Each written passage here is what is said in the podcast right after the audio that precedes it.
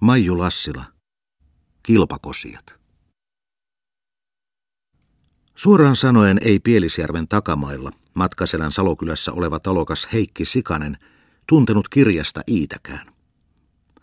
Siitä huolimatta oli hän voinut elää jo yli 50-vuotiaaksi.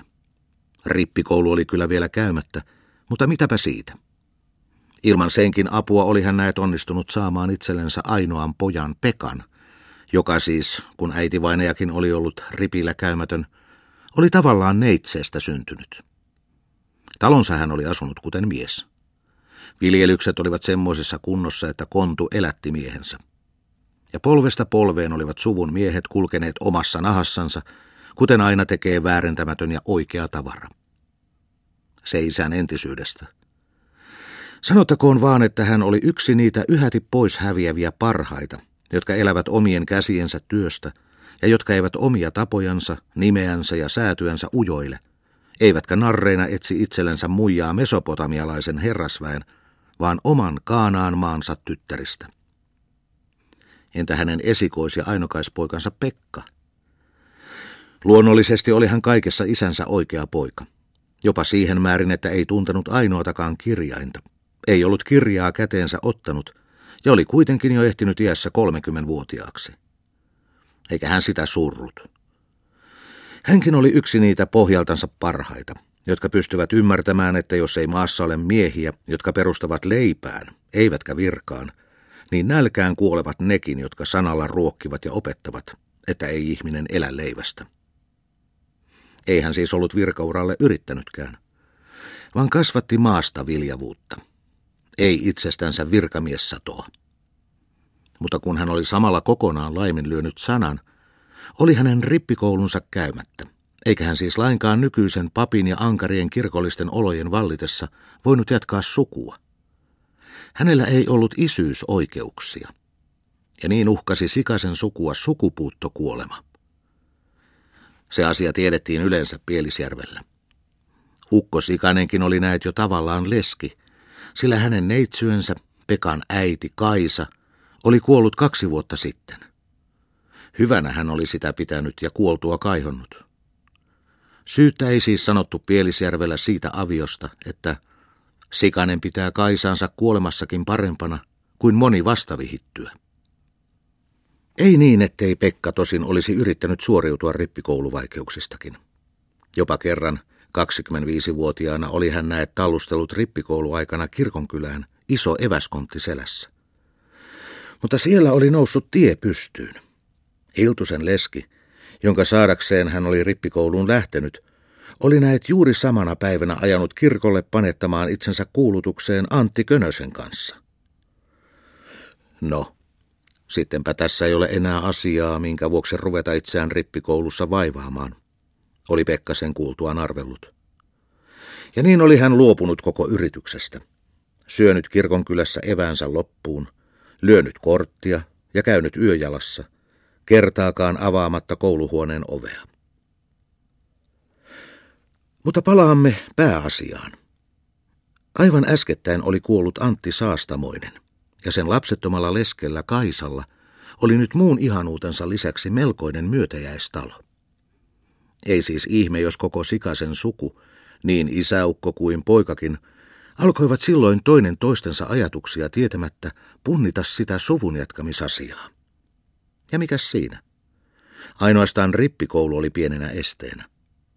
Kaisa nimittäin kyllä lupaili sekä isälle että pojalle, mutta samalla ilmoitti, ettei hän suostu olemaan neitseenä – vaan oikein vihittynä.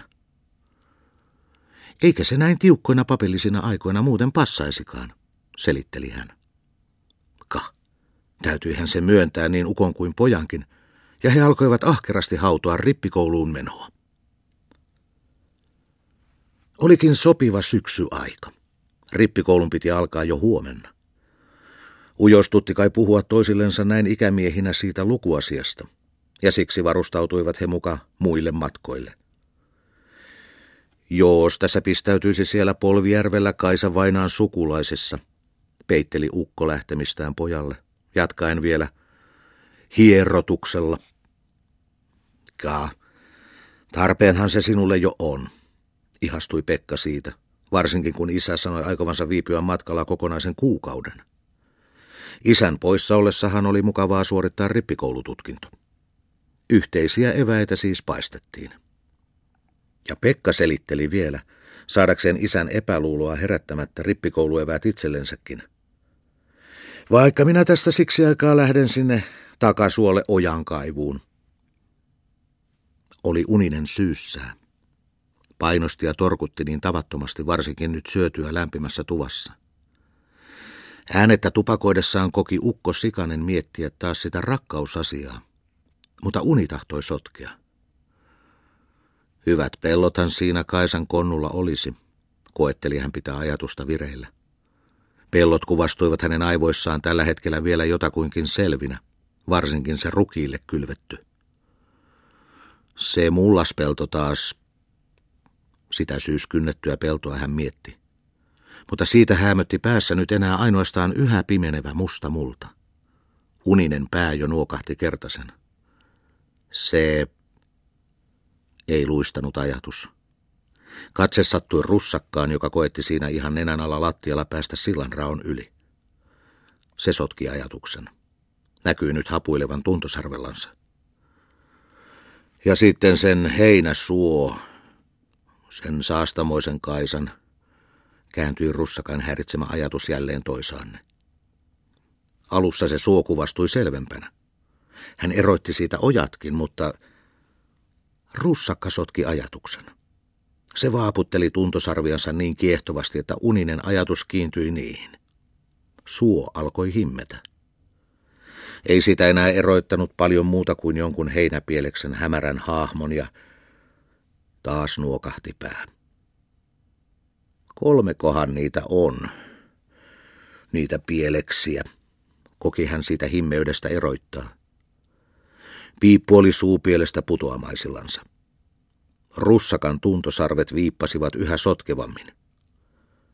Vai neljäkö? Koki hän yhä pinnistää unista ajatuskykyään. Mutta ei. Yhä vaan himmeni suo. Russakan tuntosarvet ikään kuin pitenivät. Niiden kiehtovat, uuvuttavat viippeet sekoittivat kaiken. Hylky, kun se niin viiputtaa, suututteli hän Russakalle, minkä uni tuhjakassa kykeni ja yritti taas. Eiköhän niitä neljä. Yhtä turhaan. Yhä viippasevat russakan sarvet ja yhä pitemmiksi tuntuvat ne venyvän. Närkästytti jo. Kehnon russakka. Kun se viipsutti miaan, kihahti hänen päässään uninen suuttumus. Viipoittaa tässä koko pään, Alkoivat jo hävitä pielekset tyyten päästä. Kuului jo pieni kuorsaus.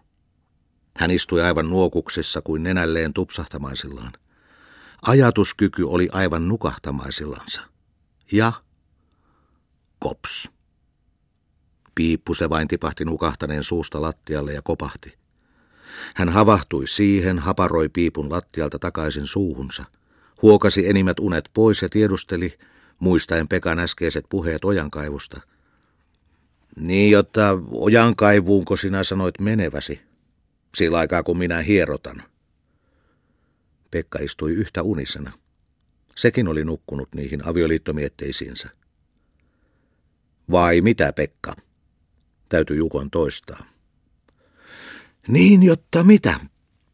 Heräsi siihen Pekka ja imasi sammunutta nysänsä. Ka. Niin, jotta ojan kaivuunko sinä, toisti ukko. Ka. Niinpä tässä arvelen, mukasi poika. Sitten hän hapuili jotain rytkyä päänalusikseen ja vääntäytyi penkille mahallensa. Tuvassa oli nyt makea lämmin. Pekka oli äskeisen puhelun johdosta havahtunut sen verran, että kykeni hänkin siinä varsinaisen unen edellä miettimään asiaa. Olisihan siinä, Koki hän päästä mietittävään käsiksi, mutta uni tahtoi tuketa ajatuksen. Hän yritti uudestaan. Olisihan siinä, mutta ei jaksanut saada selvää siitä, mitä hän aikoi ajatella. Sitäkö, että olisihan siinä kerrakseen taloa, vaiko Olisihan siinä Kaisassa yhdelle miehelle akkaa. Painosti niin peevelisti uni.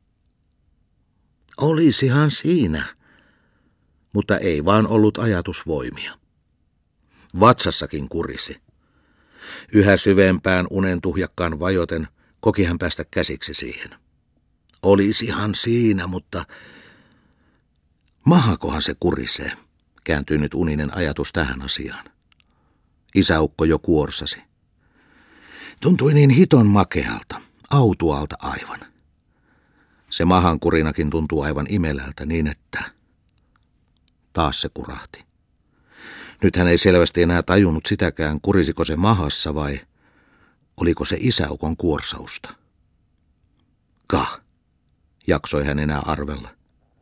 Ja makean lämpimässä tuvassa alkoi soida noiden kahden sulasmiehen tasainen, rauhallinen ja syvämietteinen kuorsuu.